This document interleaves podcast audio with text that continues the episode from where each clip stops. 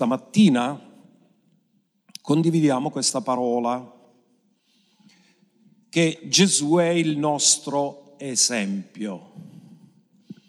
Io voglio partire questa mattina con la dichiarazione che Gesù fa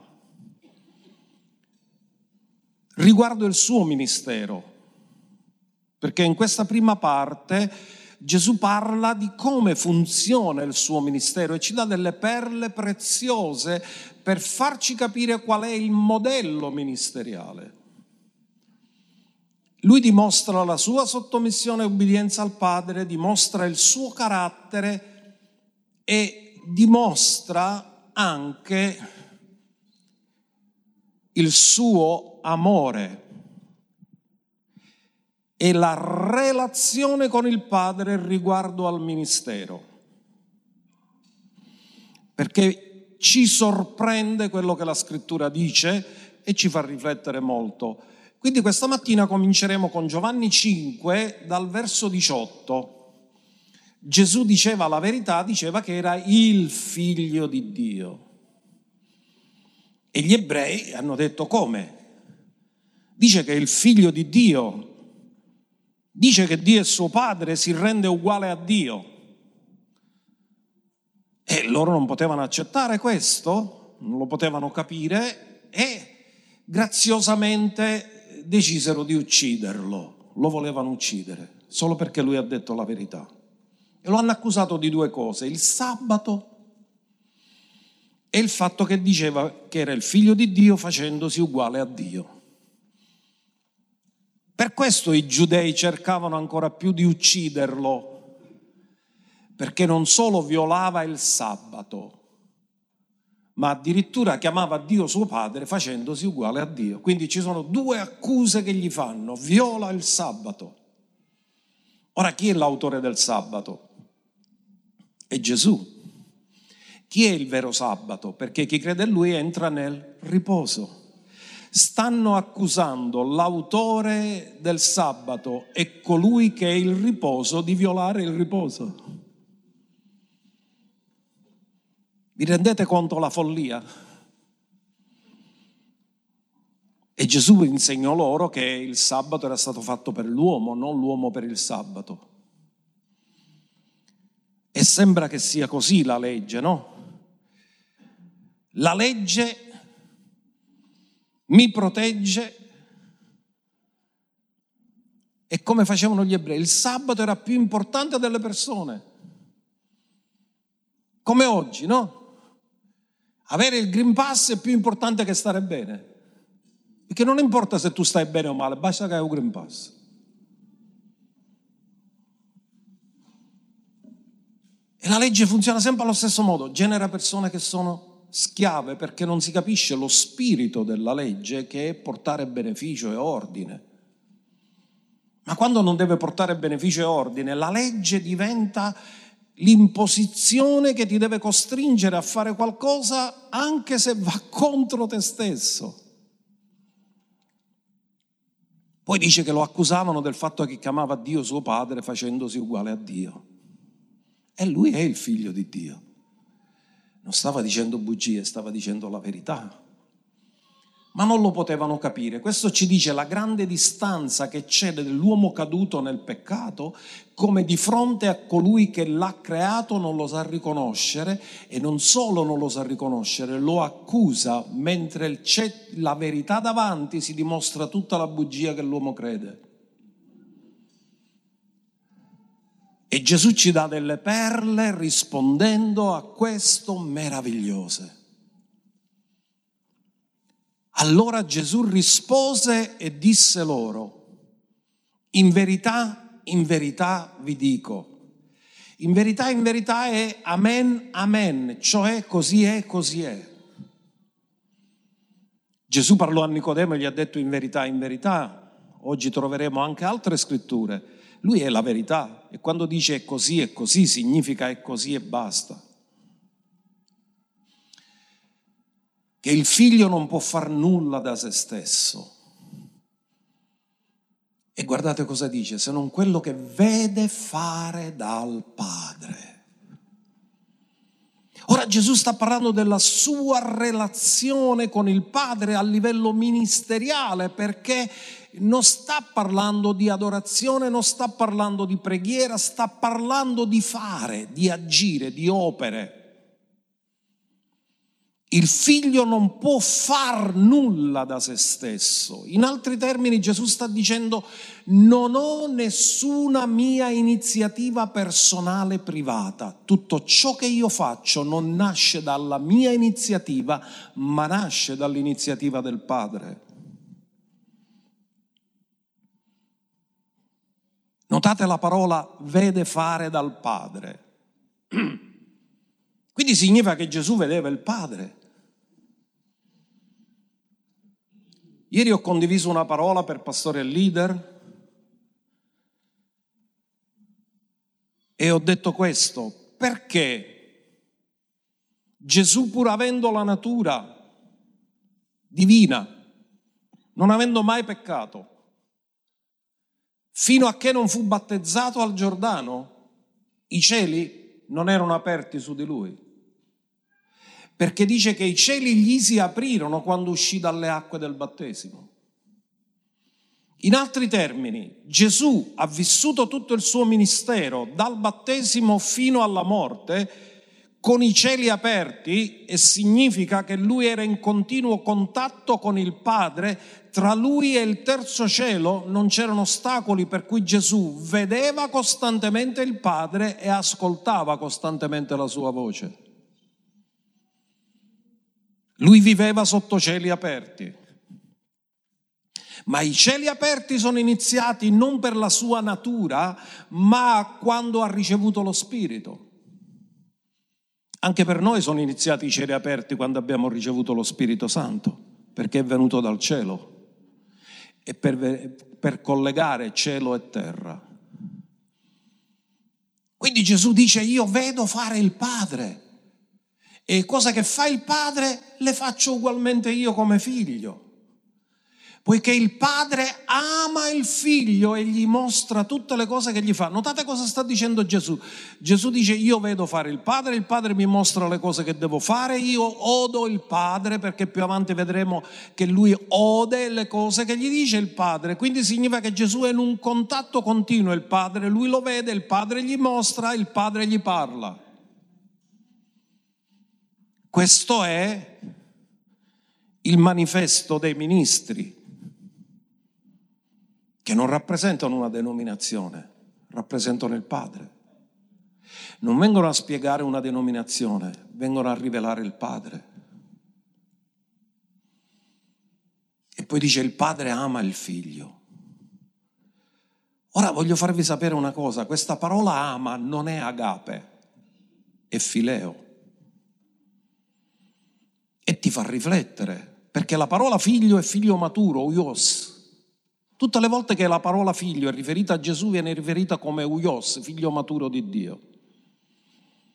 In altri termini, Gesù sta dicendo, con il Padre io mi sottometto perché sono figlio, ma lui tratta me come amico perché mi apre il cuore su tutto.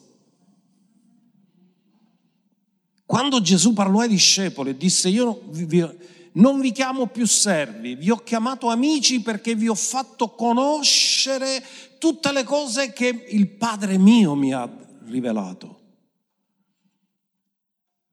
Un servo riceve ordini, ma non sa quello che pensa realmente il suo padrone. Ma un amico conosce il cuore. E Gesù cosa ha detto? il padre mi apre il cuore. Vedete, quando un bambino nasce lo coccoli, poi lo mandi a scuola, lo aiuti a imparare, ma quando diventa maggiorenne non lo puoi sculacciare. Cambia il tuo rapporto con lui perché maturando ci ragioni, ci parli, gli fai capire il tuo cuore, le tue motivazioni. Si crea un dialogo. E Gesù disse, il padre mi vuole bene. Il padre ama il figlio e gli mostra tutte le cose che fa. Cioè c'è un rapporto di collaborazione. Il padre mi apre il cuore e mi dice tutto. Si apre con me. Non è bello che il Padre si possa aprire con te e darti le motivazioni del suo cuore? Che noi diventiamo figli così maturi che il Padre ci può dire quello che Lui ha nel cuore? E gli mostrerà opere più grandi di queste affinché voi siate meravigliati. Loro sono meravigliati che Gesù dice che è figlio di Dio. Lui ha detto come non avete visto niente ancora, vedrete ancora altre cose. Perché tutte queste cose non vengono da me, vengono dal Padre. È Lui che lo sta facendo. E queste sono perle su come vivere una vita ministeriale che non fa altro che ricevere da Dio, ricevere dalla presenza e dichiarare ciò che viene da quella presenza. Quando diciamo cose che vengono dalla presenza, producono vita. Quando diciamo cose che vengono dalla conoscenza, produciamo informazione. Andiamo avanti.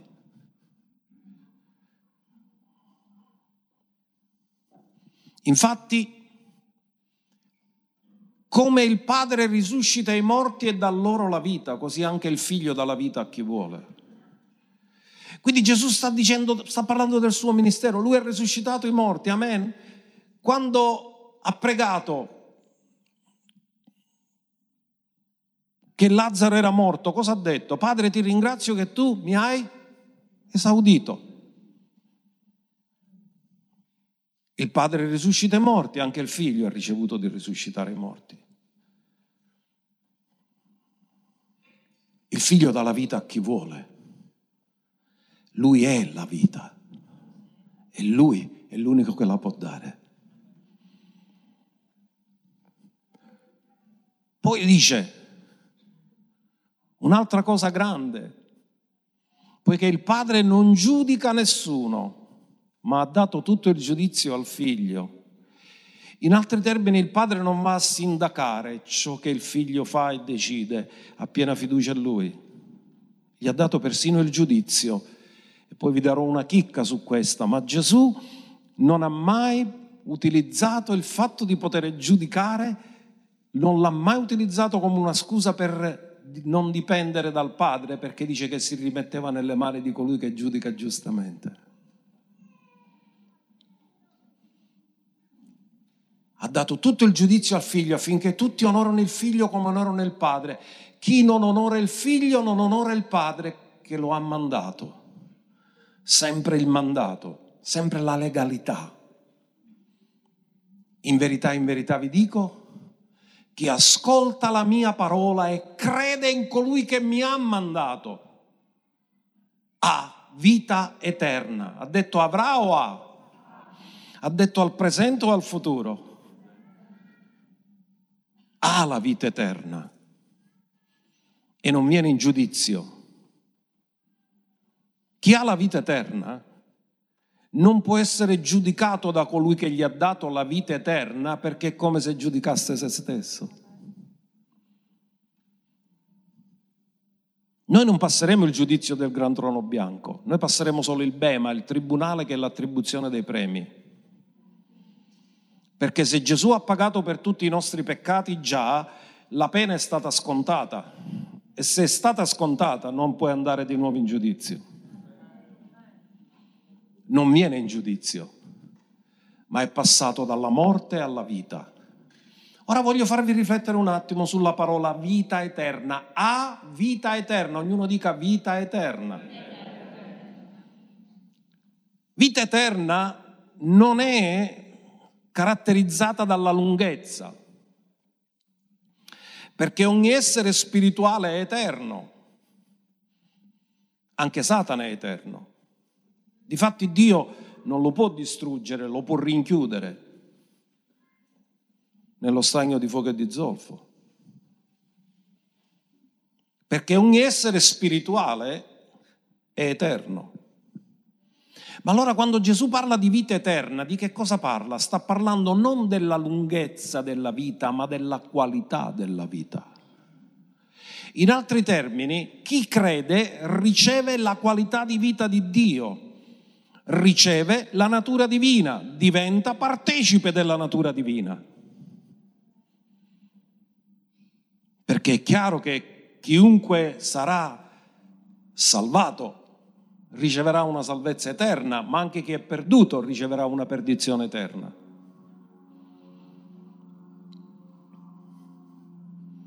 Vita eterna, questo è importante significa che abbiamo ricevuto la natura stessa di Dio. Zoe, vita. Radio Zoe significa la radio che ha la vita di Dio. Riceviamo la vita di Dio. Ora lo so che ancora abbiamo molto lavoro da fare con la nostra mente, le nostre emozioni, però nel tuo spirito Dio ti vede perfetto. E se Dio ti vede perfetto, anche tu devi poggiarti su come Dio ti vede, imparare a vederti come Dio ti vede, perché se ti vedi come Dio ti vede, Satana avrà paura di vederti come tu ti vedi.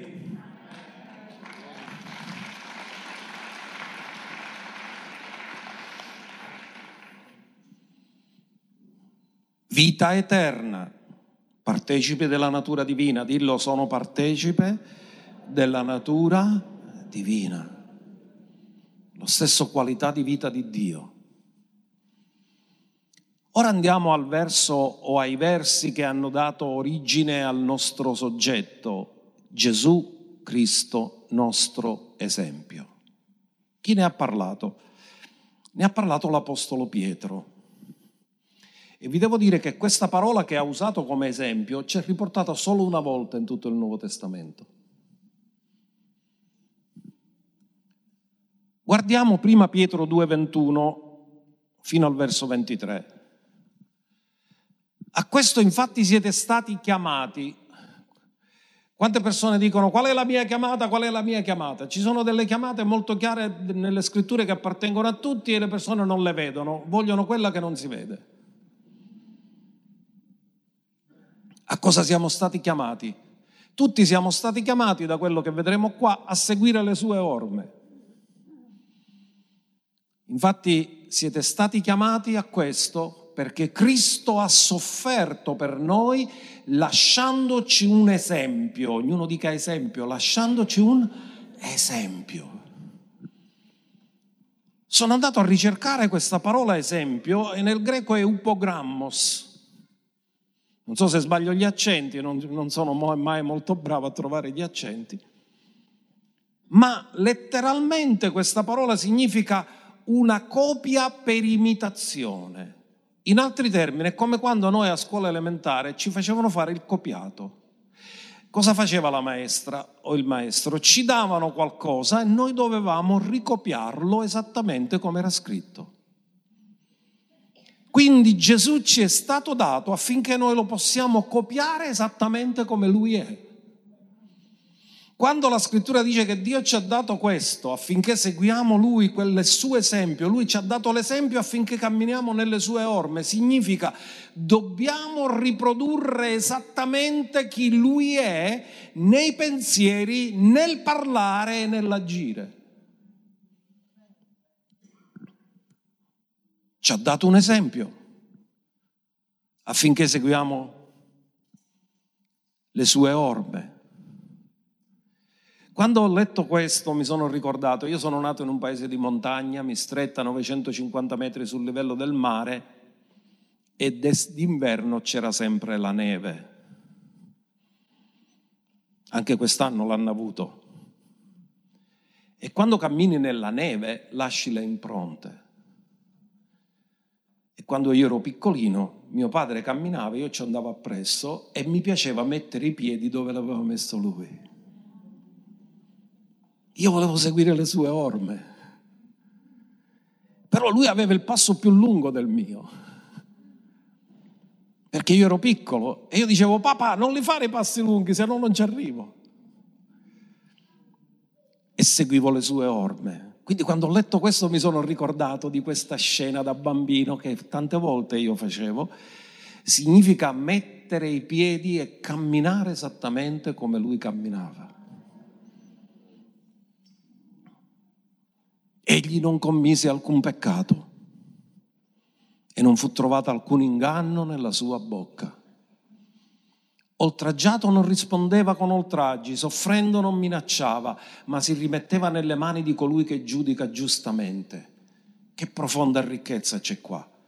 Lui non ha mai peccato. Il Tribunale dei cieli non ha trovato in lui nessun inganno nella sua bocca, quindi non solo non ha fatto azione di peccato, ma neanche ha detto una parola sbagliata. Ecco perché tutta la sua parola è sì ed amen e affidabile. Il cielo e la terra passeranno, le sue parole non passeranno mai. E poi non ha mai reagito. Sapete qual è una delle cose in cui cadiamo spesso che reagiamo?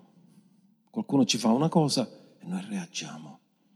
Gesù non ha mai reagito, guardate, lui che ha tutto il giudizio, che il Padre gli ha dato il giudizio nelle mani, oltraggiato non si difendeva e non rispondeva con gli oltraggi, soffrendo non minacciava nessuno dicendo ma tu lo sai che sono io, sono il figlio di Dio, ti posso fare morire in qualsiasi momento, non ha mai usato questo linguaggio, non ha mai usato il potere per maledire gli altri, ha usato solo il potere per benedire gli altri. E si rimetteva nelle mani di colui che giudica giustamente. Lui che ha tutto il giudizio si rimette al giudizio del Padre, volontariamente. E il Padre, poiché lui si è rimesso al giudizio del Padre, ha riscontrato che nella sua bocca il Tribunale dei Cieli ha dichiarato che non c'era stata frode alcuna. Tutto quello che aveva detto era verità assoluta al 100% e che nella sua vita non c'era mai stata una trasgressione della legge, nessun peccato. E perché l'hanno trovato così, Dio l'ha risuscitato dai morti. Perché era perfetto e la morte non può trattenere ciò che è perfetto. Quindi lui ci ha lasciato un esempio, una copia da imitare. Questo è il nostro programma, questa è la nostra chiamata seguire esattamente le sue orme. E ora approfondiremo questo perché Giovanni, grande apostolo, apostolo dell'amore, apostolo dell'intimità, ci dice qualcosa nella sua prima epistola, capitolo 2, verso 6, parla del fatto di seguire le sue orme, camminare come lui ha camminato. E dice, chi dice di dimorare in lui deve camminare anch'egli come camminò lui. Ora ascoltate, camminare nella Bibbia parla di vita pratica di ogni giorno. Ma la vita pratica di ogni giorno dipende da come noi pensiamo e da come noi parliamo, perché prima che agiamo noi pensiamo e poi parliamo. Quindi per arrivare a camminare come lui camminò, devo imparare a pensare come lui pensava, cioè avere la mente di Cristo e parlare come lui parlava, perché lui è garante e sommo sacerdote della nostra confessione di fede.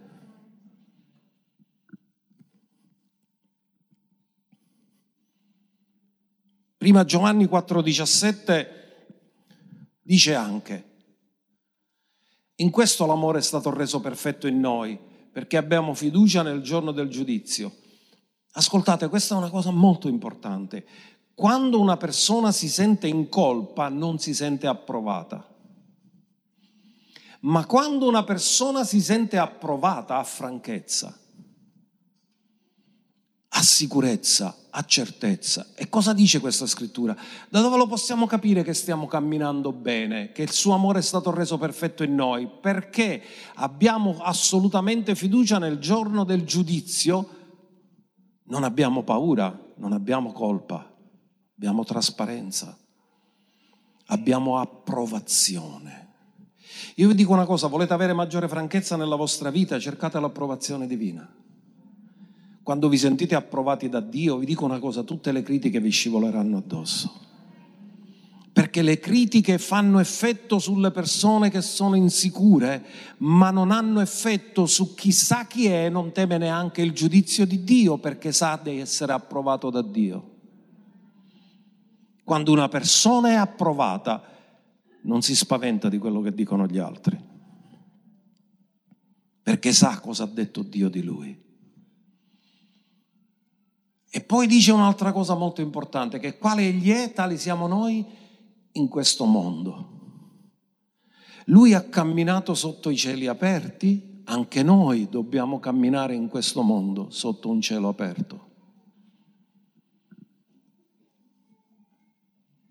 L'amore è reso perfetto quando toglie da noi sensi di colpa, sensi di indegnità, disapprovazione e ci fa sentire approvati. L'approvazione divina genera una grande pace, una grande sicurezza dentro di noi. Quando tu sai che Dio te l'ha detto una cosa, tu sei tranquillo, perché tu stai dicendo semplicemente il Signore me l'ha detto e lo sto facendo, sto solo ubbidendo. E l'ubbidienza genera approvazione. Quindi, come dicevamo, ogni, ogni azione è il risultato del giusto modo di pensare, del giusto modo di parlare, è per questo che la Bibbia dice che noi dobbiamo sottomettere ogni pensiero all'ubbidienza di Cristo. Quando ogni pensiero è sottoposto all'ubbidienza di Cristo, siamo sereni, siamo tranquilli, perché sappiamo che è allineato alla sua volontà e se è allineato alla sua volontà genera armonia nella nostra relazione con Lui. ma abbiamo due menti quando siamo nati di nuovo. Perché noi abbiamo ereditato una mente naturale, perché siamo nati in questo mondo, ci hanno educato, siamo nati in una famiglia, abbiamo ricevuto la cultura di quella famiglia, il modo di pensare di quella famiglia, poi siamo andati a scuola, ci hanno insegnato altre cose, hanno formato in qualche modo la nostra mente, ma è sempre una mente naturale. Quando nasciamo di nuovo, acquisiamo la legalità di poter attingere alla mente di Cristo. Quindi in realtà un nato di nuovo ha due menti, ha una mente naturale e, o carnale e ha una mente spirituale che è la mente di Cristo. Legalmente può attingere alla mente di Cristo, ma ancora ha i processi mentali della mente naturale. E per questo c'è bisogno del rinnovamento della mente, perché devi lasciare la mente naturale e carnale e acquisire la mente di Cristo attraverso la rivelazione della parola di Dio. Ma andiamolo a vedere come ce lo spiega l'Apostolo Paolo questo fatto nell'epistola ai Romani, quindi scrive agli italiani. Romani 8:5. E vi darò delle chicche per farvi intendere anche come la scrittura a volte ci spiega le cose usando personaggi, persone che ci fanno capire meglio. Dice coloro che sono secondo la carne volgono la mente alle cose della carne, ma coloro che sono secondo lo spirito alle cose dello spirito. Quindi abbiamo o una mente carnale che è quella naturale, da dove siamo venuti, dove siamo stati educati, anche con buoni principi, buoni valori, però non è la mente di Cristo. È una mente dello spirito. Infatti la mente controllata dalla carne produce morte. Ora fermati un attimo, ti voglio fare comprendere che ci sono personaggi nella scrittura che impersonano l'uomo naturale, l'uomo carnale, l'uomo spirituale. L'uomo naturale nella Bibbia è impersonato dal gigante Golia, arrogante, orgoglioso, pensa che lui è più forte di tutti, che ce la può fare, che tutti li può sconfiggere. Maledice, perché Golia ha maledetto Davide. Arrogante ha detto delle cose contro Davide. L'uomo carnale, il re Saul, conosce le cose di Dio, ma fa sempre a modo suo. In altri termini, Dio gli rivela la sua mente e lui continua ad agire secondo i processi naturali della sua mente. Davide, l'uomo spirituale, l'uomo dal cuore verso Dio, che non fa niente se non le sottomette a Dio, quindi rinuncia alla sua mente per consultare ogni volta che deve fare qualcosa, la chiede a Dio e gli dice Signore cosa devo fare? Dimmi tu, me li dai nelle mani i nemici, ci devo andare, devo combattere, ma lui non era un soldato molto valoroso che non aveva mai avuto nessuna sconfitta, ma non confida nelle sue forze, lui confida in Dio. E Davide ha uno scontro sia con Golia, ma quando l'uomo spirituale incontra l'uomo naturale, l'uomo naturale è morto. È come che un film, quando l'uomo con la pistola incontra l'uomo col fucile. C'era un film western, no? Davide ha un conflitto con l'uomo naturale, Golia, e Golia perde. Ha un conflitto con l'uomo carnale, Saul, Saul si uccide, ma Davide è unto e fa il re di Israele. Quindi quando noi guardiamo questa scrittura, guardate cosa, come diventa facile capirlo. Che cosa ha prodotto la mente carnale di Saul? La sua morte. Cosa ha prodotto la mente dello spirito di Davide? Vita e pace. Per questo la mente controllata dalla carne è inimicizia contro Dio. E Dio cosa ha fatto? L'ha rigettato Saul. Mentre perché non è sottomessa alla legge di Dio. Perché è stato rigettato Saul? Perché Dio gli aveva dato un ordine e lui ha fatto a modo suo, mezza ubbidienza, non intera. E Dio gli ha detto, ma io ti ho costituito per fare la mia volontà, tu fai sempre a modo tuo e gli ha tolto il regno, perché una persona così non farà mai la volontà di Dio.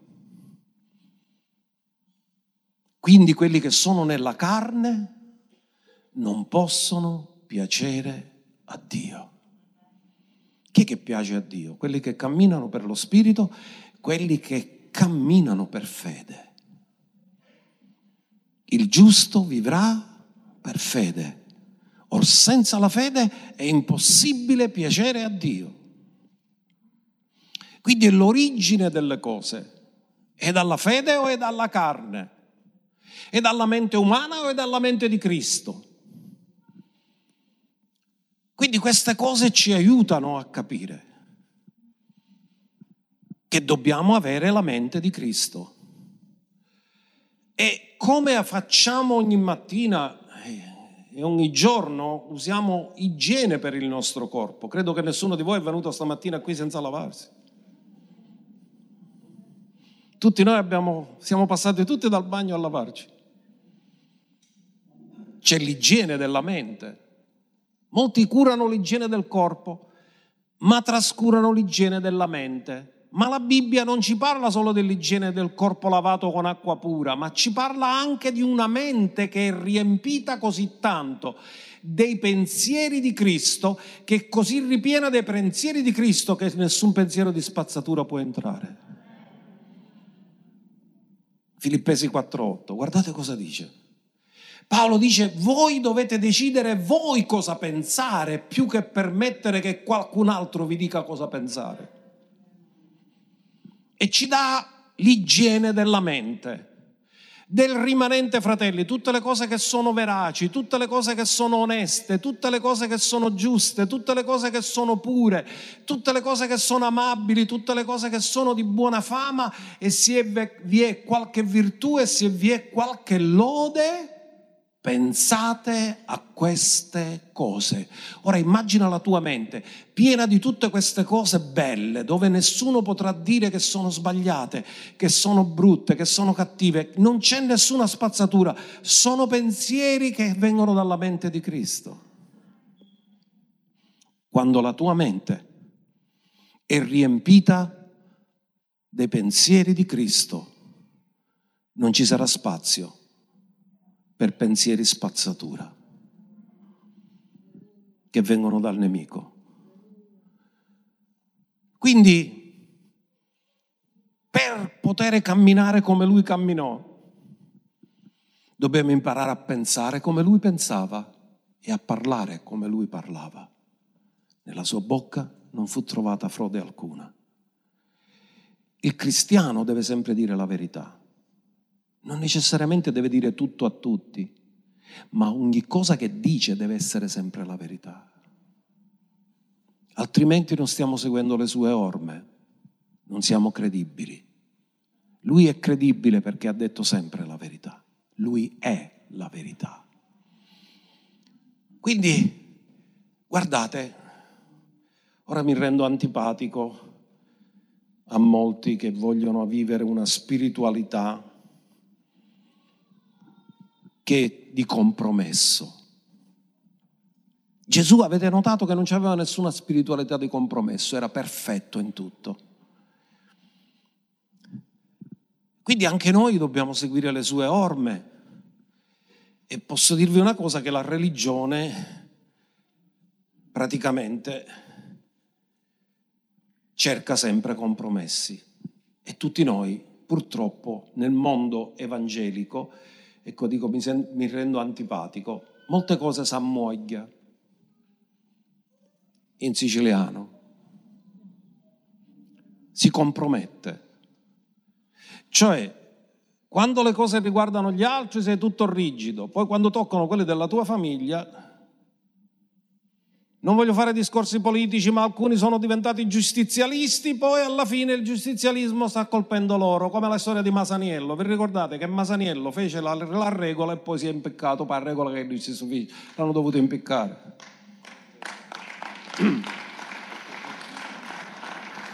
Giustizialismo. Allora cosa fanno alcuni?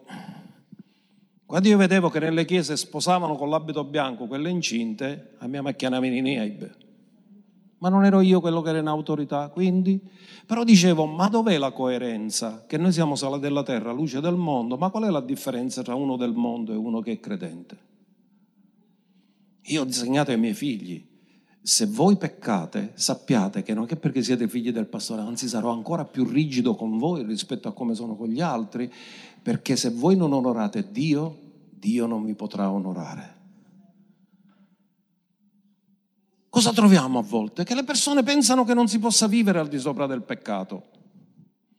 E va bene, niente ci fa, siamo tutti deboli, siamo tutti fragili. Ascoltate, se pensiamo così, non siamo pronti a ricevere la grazia, perché la grazia non ci è stata data per giustificare il peccato, la grazia ci è stata data per vincere il peccato.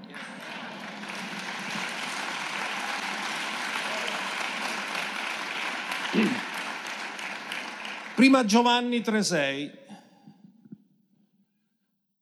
Io ero antipatico,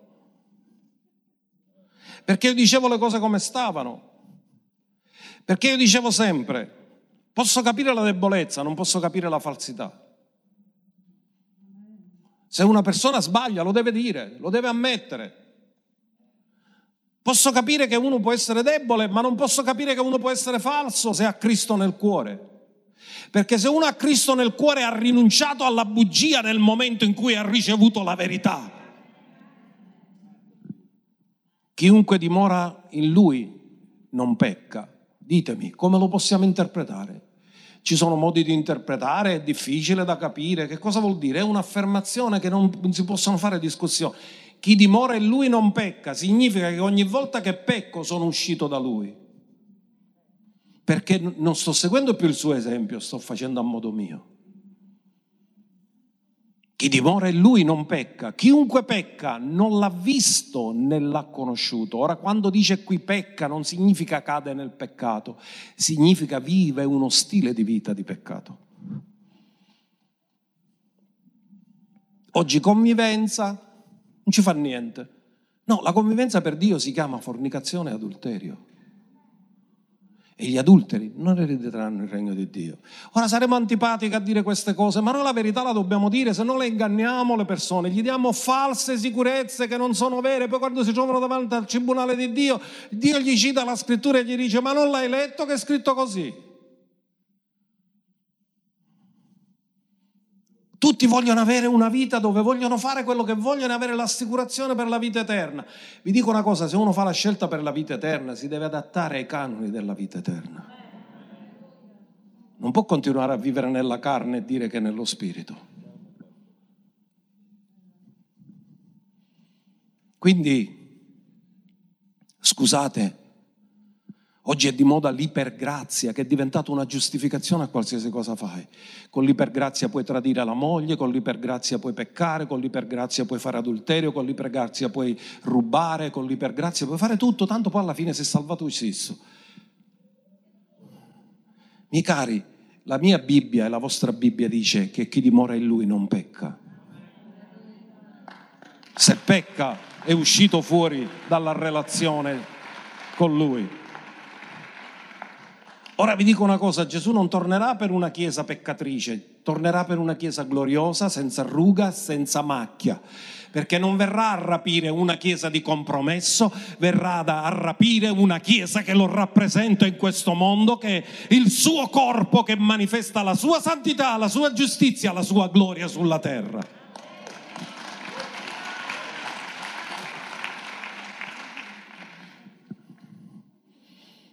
Ora lasciatemi dire una cosa. Quanti di voi sapete che il serpente aveva le zampe? Il serpente aveva le zampe. Ma quando lui ha tentato Adamo, Dio gli ha detto da ora in poi striscerai. Quindi significa che prima non strisciava. E mangerai polvere tutti i giorni della tua vita. Il giudizio è venuto, il serpente aveva le zampe, oggi striscia, cammina sulla polvere, mangia polvere. Ma il corpo umano, dopo la caduta, è diventato carne. Il nutrimento del nemico è la carne degli uomini. Lui non ha potuto mangiare niente da Gesù perché Gesù non ha mai peccato e non ha mai agito nella carne. Come il corpo di Cristo e il compimento di Cristo che porta a compimento ogni cosa, la carne delle persone è ciò che il nemico usa per portare a compimento i suoi disegni.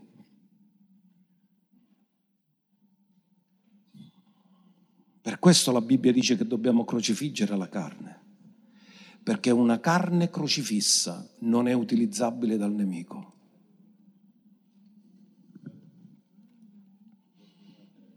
Dove non c'è carne, non ci sono cose che il nemico può compiere. Dove camminiamo per lo spirito, lui non ha niente da mangiare. Ma quando camminiamo nella carne, diventiamo un nutrimento per il nemico. Lui si nutre della carne, delle persone. E quando si cammina nella carne si perde la potenza, si perde la liberazione, si perde il soprannaturale, perché queste cose avvengono solo se sei nello Spirito.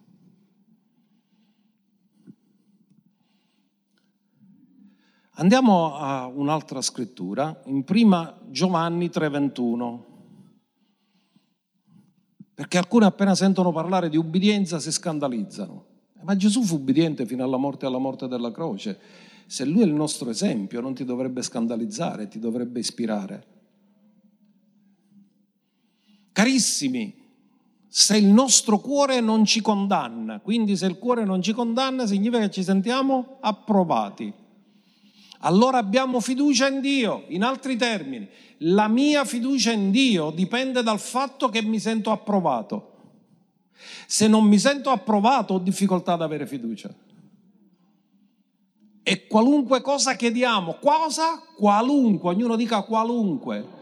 Qualunque cosa chiediamo la riceviamo da Lui perché? Perché osserviamo i Suoi e facciamo le cose che sono gradite ai suoi occhi.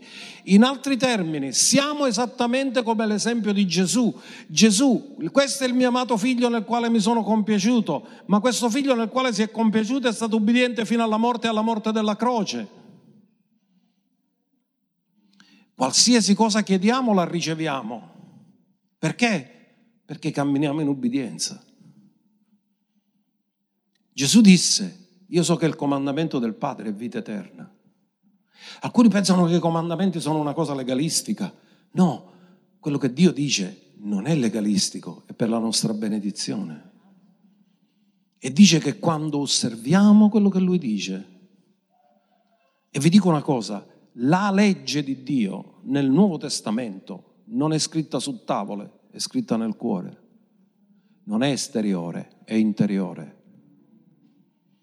perché tu hai dentro di te l'autore della legge. colui che l'ha scritta col suo dito, ma ora l'ha scritto su tavole nel nostro cuore, non su tavole di pietra, ma nel nostro cuore. E i suoi comandamenti non sono gravosi, perché nascono da una relazione d'amore e tutto ciò che si fa per amore non è gravoso. Tutto ciò che si fa per amore è leggero.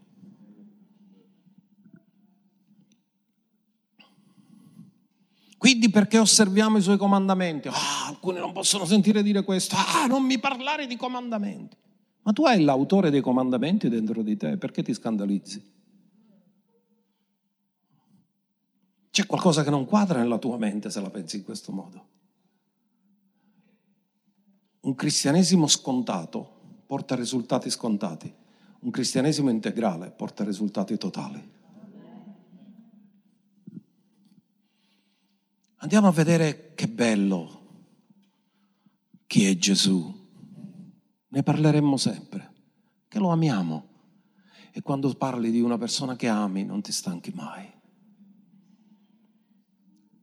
Andiamo a vedere Colossesi 1.15, ci sono delle perle meravigliose che descrivono Gesù e lasciatemi dire anche un'osservazione. Come vi ho detto spesso, egli è l'immagine dell'invisibile Dio e l'immagine non è visibile però. Se l'immagine dell'invisibile significa che si è reso visibile. Quindi la parola che dovrebbe essere tradotta non è immagine, è somiglianza. Ma perché? Perché nel greco la parola immagine e somiglianza è uguale. Mentre nell'ebraico sono due parole diverse, nel greco è la parola da cui viene il nome icona. E icona può significare sia immagine che somiglianza, ma in questo caso, visto che lui si è fatto vedere perché chi ha visto me ha visto il Padre, non abbiamo visto l'immagine che è interiore, abbiamo visto la somiglianza. L'immagine l'abbiamo visto alla trasfigurazione, ma la somiglianza nel suo cammino di ogni giorno. Egli è l'immagine, o meglio la somiglianza dell'invisibile Dio, il primogenito di ogni creatura. E qui arrivano i testimoni di Geova e dicono, vedi che Gesù non è Dio, è il primogenito di ogni creatura. Ma non capiscono che quando parla di questo parla di Gesù uomo che è divenuto peccato per noi ed essendo divenuto peccato per noi è il primo che era divenuto peccato che risorge dai morti con una nuova natura, quindi come uomo è il primogenito di ogni creatura perché è risorto dai morti, ma poi subito dopo se leggono potrebbero leggere perché in lui sono state create tutte le cose, questo è Dio.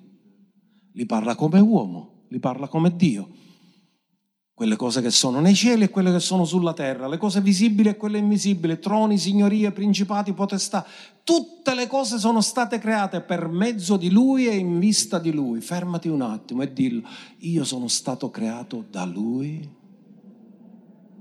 e in vista di Lui e fuori di Lui sono fuori posto. Io sono stato creato da Lui è in vista di Lui. Perché quando eravamo fuori da Cristo sentivamo un vuoto dentro che non si poteva colmare mai? Perché eravamo fuori posto. È come un puzzle che tu lo metti nel posto sbagliato. Si sentirà sempre a disagio, ma quando lo metti nel posto giusto, sa che si trova al posto giusto, nel momento giusto. E da quando siamo in Cristo siamo al posto giusto, nel momento giusto. E ci rimaniamo.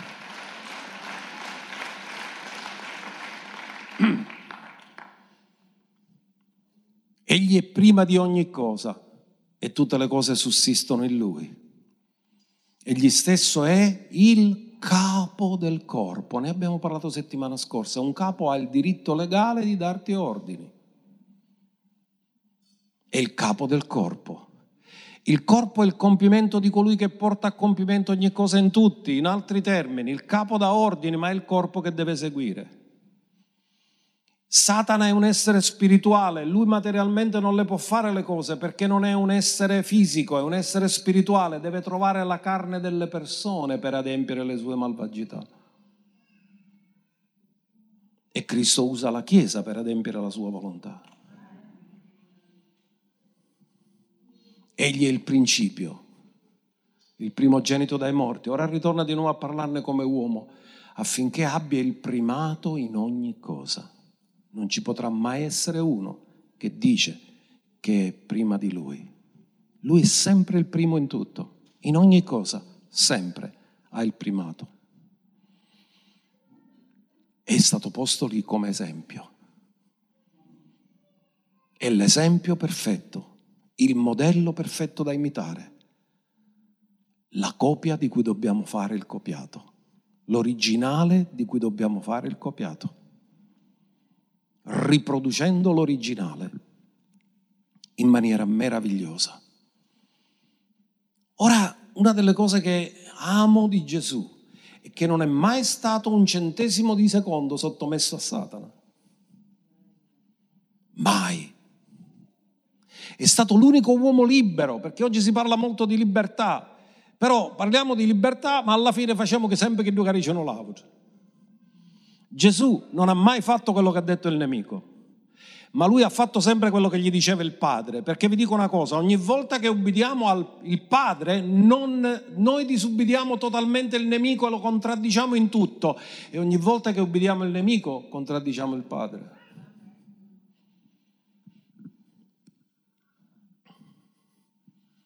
E Gesù viene, conversazione nel cielo, in Ebrei 19, parla col padre, e dice io vengo Dio per fare la tua volontà. E gli toglie il primo patto basato su sacrifici di animali per stabilire il secondo patto che è basato sul suo sacrificio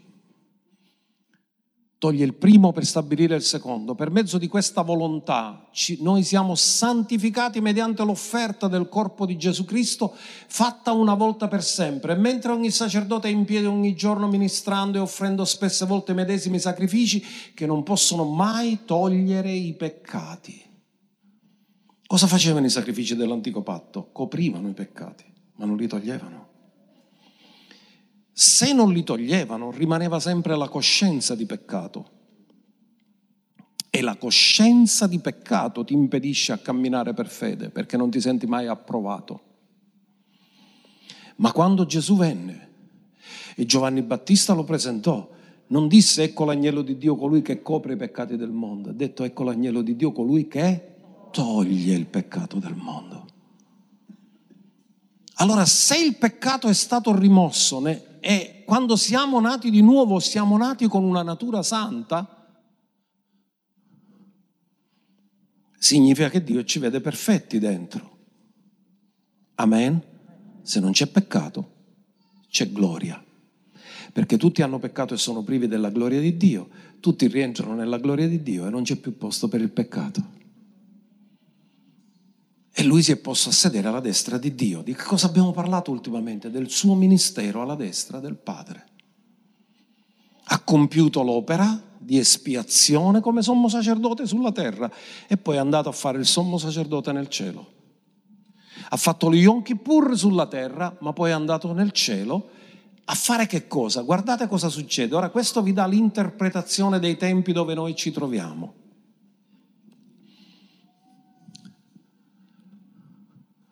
Andiamo al verso 13. Aspettando ormai soltanto che i suoi nemici siano posti come sgabello dei suoi piedi. In altri termini, è stato compiuto già nel mondo dello spirito, sta solo aspettando che si compia nel mondo naturale. Ascoltatemi bene, quello che stanno preparando oggi gli uomini, pensando di escludere Cristo, dal futuro della terra è un'illusione che hanno perché non stanno facendo altro che scavarsi la fossa con le loro mani, perché si sta aspettando che tutti i suoi nemici saranno posti come sgabello dei suoi piedi.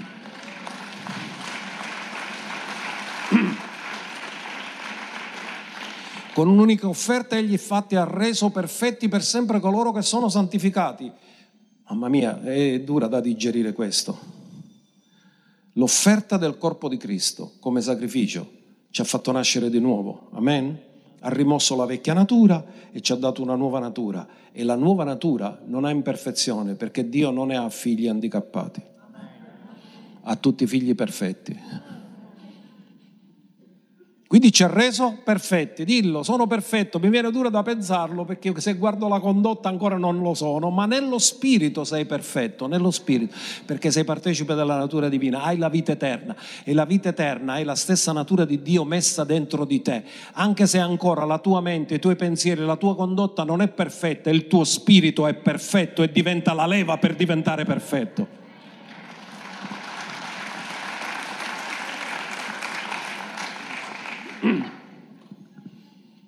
Ci ha reso perfetti. Mariti, dite alla moglie sei perfetta. Moglie, dite ai mariti sei perfetto. Ne ho sentito un po' di meno. È dura da confessare, no? Perché ci vuole fede. Guardate cosa dice dopo. Ce ne rende testimonianza anche lo Spirito Santo. Infatti dopo aver detto questo è il patto che farò con loro dopo quei giorni, dice il Signore, io metterò le mie leggi nei loro cuori e le scriverò nelle loro menti. E aggiunge, e non mi ricorderò più dei loro peccati e delle loro iniquità, perché sono stati tolti per sempre e Dio non li considera mai più. Guardate, metterò le leggi nei cuori. Quando uno dice, ah, questi comandamenti che mi danno, non ha capito che già Dio gliel'ha scritto nel cuore e che le leggi sono messe nella mente. Paolo disse, io non sono sottoposto alla legge di Mosè, ma non sono senza legge, sono nella legge di Cristo, scritta nel cuore. Non è una legge esteriore a me, è una legge interiorizzata la legge della mente di Cristo in noi. Alleluia. Efesi 1.12, capitolo che introduce la meravigliosa preghiera, spirito di sapienza e di rivelazione. Vederci come Dio ci vede, vederci alla luce della rivelazione divina. Abbiamo bisogno di rinnovare la mente affinché fossimo all'ode della sua gloria noi che prima abbiamo sperato in Cristo in lui anche voi, dopo aver udito la parola della verità, l'Evangelo della vostra salvezza e avere creduto, siete stati sigillati con lo Spirito Santo della promessa.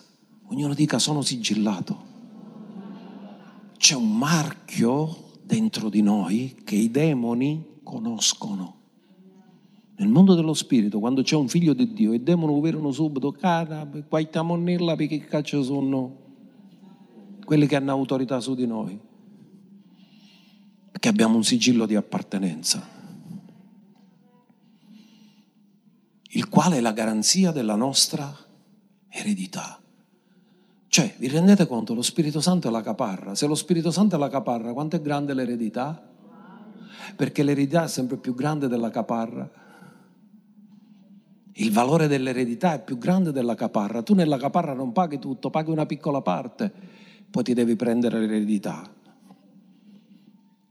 il quale è la garanzia della nostra eredità in vista della piena redenzione dell'acquistata proprietà all'ode della sua gloria. Noi siamo acquistata proprietà. Dillo, io sono proprietà divina, acquistato con il sangue di Gesù Cristo il Signore.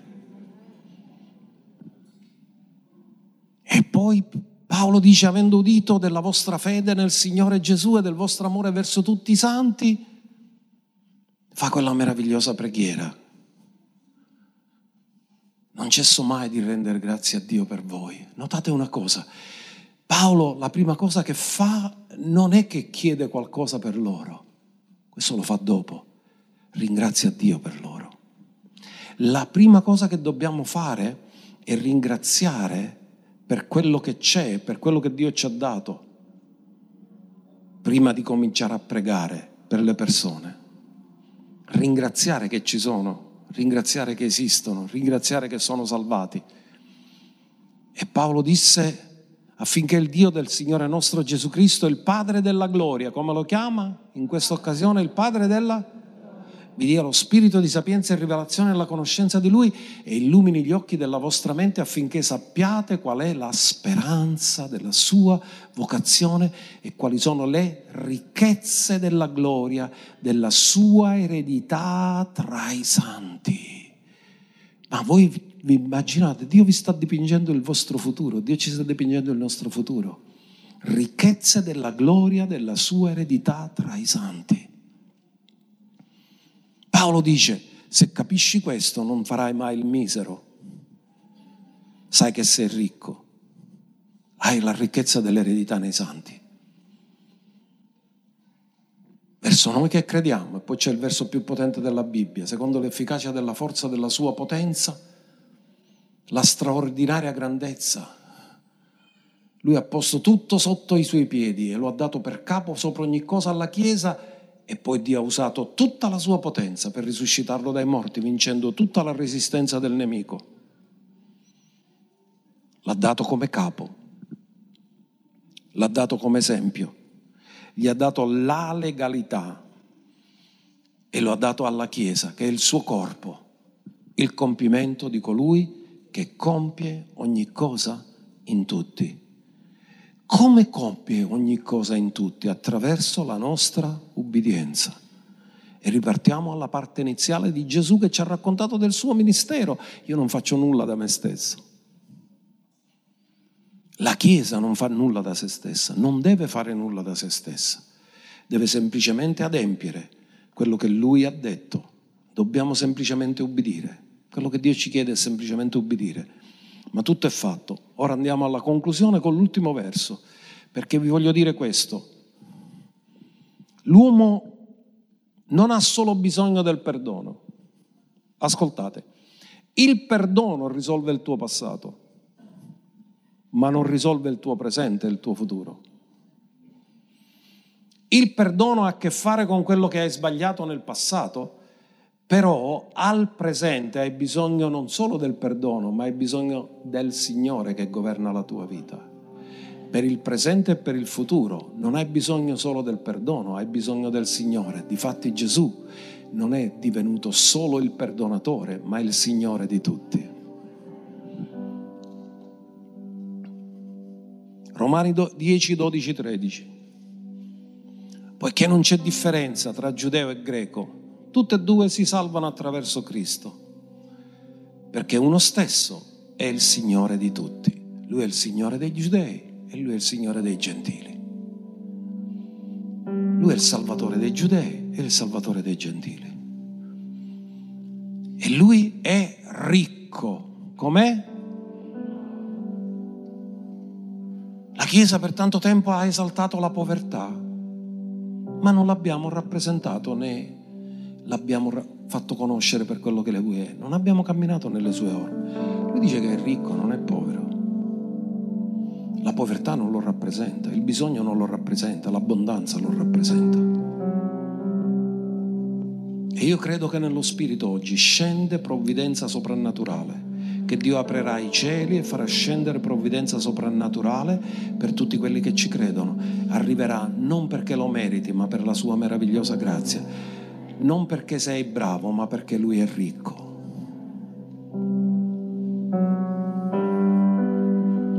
Ricco verso tutti quelli che lo invocano. Infatti, anche stamattina, chiunque avrà invocato il nome del Signore sarà...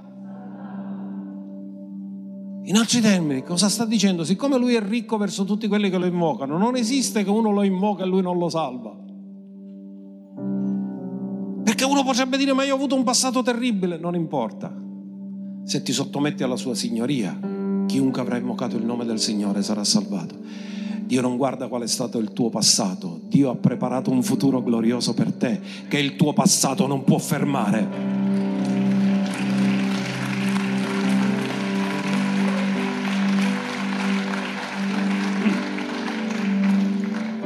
Quindi Lui è il Signore della nuova creazione. Noi siamo nuove creature, amen?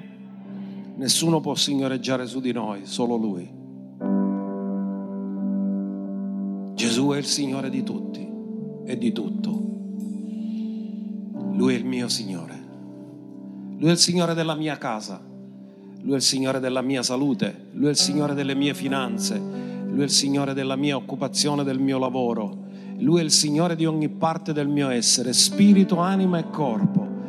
Che cosa significa tutto questo? Che ogni volta che io sottometto qualcosa alla sua signoria, lui ne prende cura e la governa.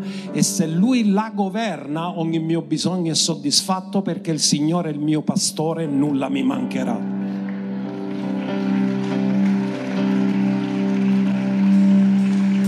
Lui è il sommo sacerdote, lui è il mediatore, lui è l'intercessore, lui è l'avvocato, lui è il Signore. Non solo per ora, ma per sempre. Gloria a Dio.